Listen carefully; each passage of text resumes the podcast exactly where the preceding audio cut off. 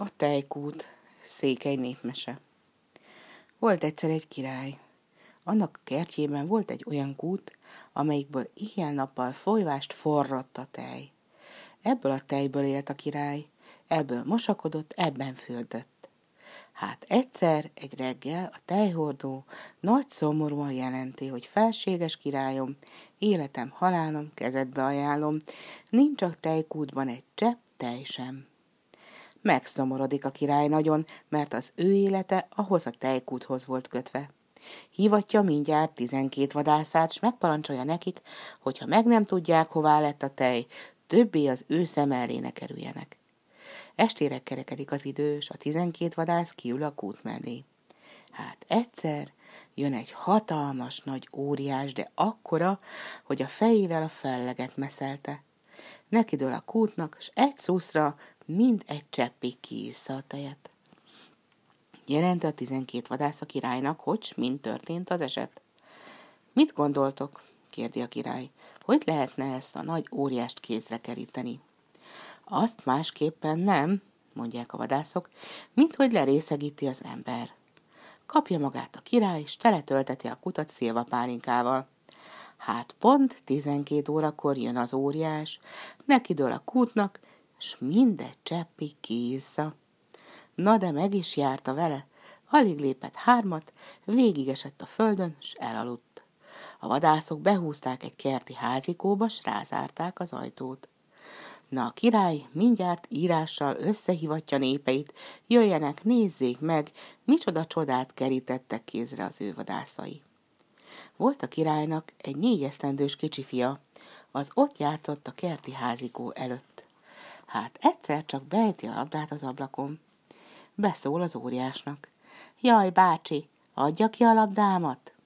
Nem adom én, fiam, ha el nem lopod az apától ennek az ajtónak a kulcsát. Elszalad a kicsi fiús, elhozza a kulcsot. Köszönöm, édes fiam. Jobb apád leszek én neked apádnál, mondta az óriás. Azzal alig várt, hogy este legyen, kiszögött a házikóból, s ment egyenes a tejkútnak. Kiitta mind, és aztán köd előttem, köd utánam eltűnt. Gyülekeztek másnap a népek, de a király nem tudta megmutatni nekik a csodát. Eleget vallatta a cselédeket. Egyik se vallott. Egyszer, mikor éppen a legkedvesebb inosát verte, hát csak beállít a kicsi fiú. Ne vert szegényt hiába, édesapám, én eresztettem el az óriást. Nyomban összehívja a király a tanácsot, és megkérdi, mit érdemel az olyan gyermek, aki apját és királyát így megcsúfolja. Mindjárt ki is mondta a tanács, hogy fejét kell venni. De a király mégiscsak sajnálta egyetlen fiát megöletni, felültette egy lóra, mellé adott egy cigányt, s neki eresztette a világnak. Elindul a szegény királyfiú, és elérkezik egy rengeteg erdőbe. Volt neki egy kicsi pumikutyája, az egyszer megszólal. Édes gazdám, adod a lovat ennek a cigánynak, tartsd meg magadnál a felét a pénzednek, a többit ebből is ad neki, hadd menjen, ahová tetszik, majd megélünk mi valahogy. Úgy is tesz a királyfia, hogy a kicsi kutya mondta, s a cigány mindjárt elmegy a lóval. Azon nyomban megérkezik az óriás. No, fiam, megfogadtam volt, hogy apád helyett apád leszek. Gyere már most velem felviszi a király hurfit az ölébe, a pumikutyát zsebre rakja, és azzal neki indul a rengetegnek. Hét óra múlva megérkeznek óriás országba. Ott azt mondja az óriás.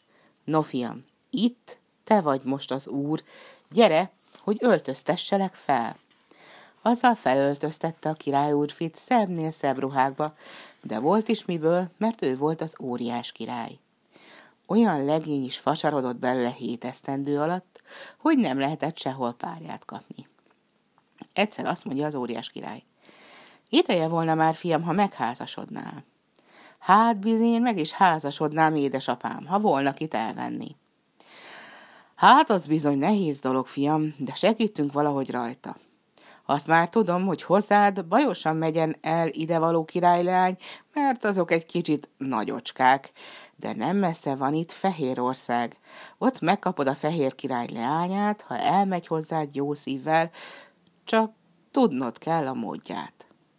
felöltözteti másnap az óriás disznapásztornak a legényt, de inget olyat ad rá, hogy olyan semmiféle Isten teremtésének nem volt a világon, és elküldi a fehér király kapujába. Alig áll meg a kapu előtt, mindjárt szalad ki az inas, és behívja a király elébe. Kérdezik, hogy ki fia legyen, de ő csak azt mondja. Nem tudom, se apámat, se anyámat nem ismertem, azt sem tudom, mi a nevem, úgy máskülönben Jancsikának hívnak. Kérdi tőle a fehér király, nem volna el kedve beállni kondásnak, mert a kondása meghalt. Adna neki 300 forint fizetést, annyi volt a másiknak is. Én bizony felséges atyám beállok, azt mondja Jancsika, úgy sincs senkin kereke világon. Na fiam, jól van, vedd által a kondát. Hé, adjatok enni valamit az új kondásnak. Egyszeribe hoznak neki ennivalót, és avval által veszi a disznókat. Estére kerekedik az idős, Jancsika beül a konyhába a kemence mellé. Éppen akkor megy el ott a király leányos, kérdi, hogy hát hol hál az éjjel. Nincs még helyem, mondja Jancsika. Na hát, feküdj le ide a padra. Alig alusznak el a cselédek, jön a királylány. Jancsika szívem szerelme, mondd meg nekem, miféle fajta vagy, mert szegény legénynek nem lehet ilyen finom sejeminge. Nem tudom, felséges király kisasszony. Na, ha nem tudod, akkor maradj magadnak. Nesze, hoztam egy fehér cipót, meg egy kulacs bort, legyen mit egyél a mezőn. Köszöni alása Jancsika, azzal a leány elmegy.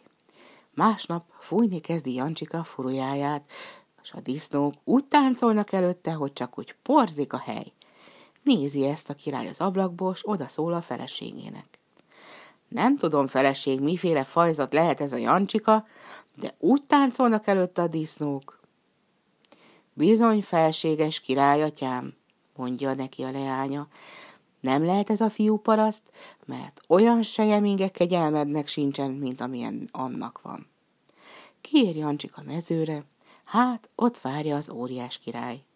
Mit adtak, fiam? Egy komlós cipót, meg egy kulacs bort. Vesd oda annak az egyenes farkuk annak. Na tekan, őrizd a fiam helyett a disznókat. Azzal ölbe kapta a fiát, és elvitte haza. Este, mikor a disznók jöttek, visszavitte a város végére, s adott neki egy aranyguzsajt, de meghagyta, hogy oda ne adja addig a király kisasszonynak, amíg meg nem mutatja, micsoda jegyek vannak a két térdén. Úgy is lett. A király kisasszony megmutatta Jancsikának a két térdét, de aztán is hiába kérdezte, hogy kinek minek a fia. Másnap adott az apja Jancsikának egy aranymotollát harmadnap egy aranyorsót, de lelkére kötötte, hogy azért mutassa meg a király leánya, micsoda jegyek vannak a két hóna alatt. Egyszer kiadja a király a parancsolatot, hogy aki kitalálja, hogy az ő leányának mi a jegye, annak adja feleségül. Gyűlnek, gyűlnek messze országokból az urak, de egyik se tudja kitalálni. Egyszer Jancsika is beállít egy rézlóval rézgúnyában, és azt mondja – Felséges király, ha meg nem sérteném, a király kisasszonynak egyik hóna alatt van a fényes napnak jegye, másik alatt a holdnak jegye, két térdén pedig két fényes csillag. Egyszeribe megütteti a király a nagy dobot, és eljegyzi őket, de Jancsika abban a percben úgy eltűnt, mintha ott sem lett volna. Keresi a király mindenfele, de sehol sem találja. Másnap ismét megjelenik Jancsika egy ezüstparipán, megcsókolja a király kisasszonyt, és ismét eltűnik. Harmadik nap már nagy bánattal volt az egész udvar, hogy hát ott felejti a vőlegénye a király kisasszonyt. Várják reggelre, nem jön. Várják délre, nem jön. Már éppen más urat akartak neki választani, mikor beállít az udvarba, aranyos gúnyában, aranyos paripán, s olyan kocsival, hogy a napra lehetett nézni, de arra nem. Egyszeribe olyan lakodalmat csaptak, hogy telelő Szent Páltól tekerő Szent Pálig asztal asztalt ért. Én is ott voltam. Kaptam egy kicsi csontikát. De odajött keresztapám, s addig kérte, amíg megharagudtam, s a lábához vágtam. Aki nem hiszi, nézze meg, még most is sántikál bele.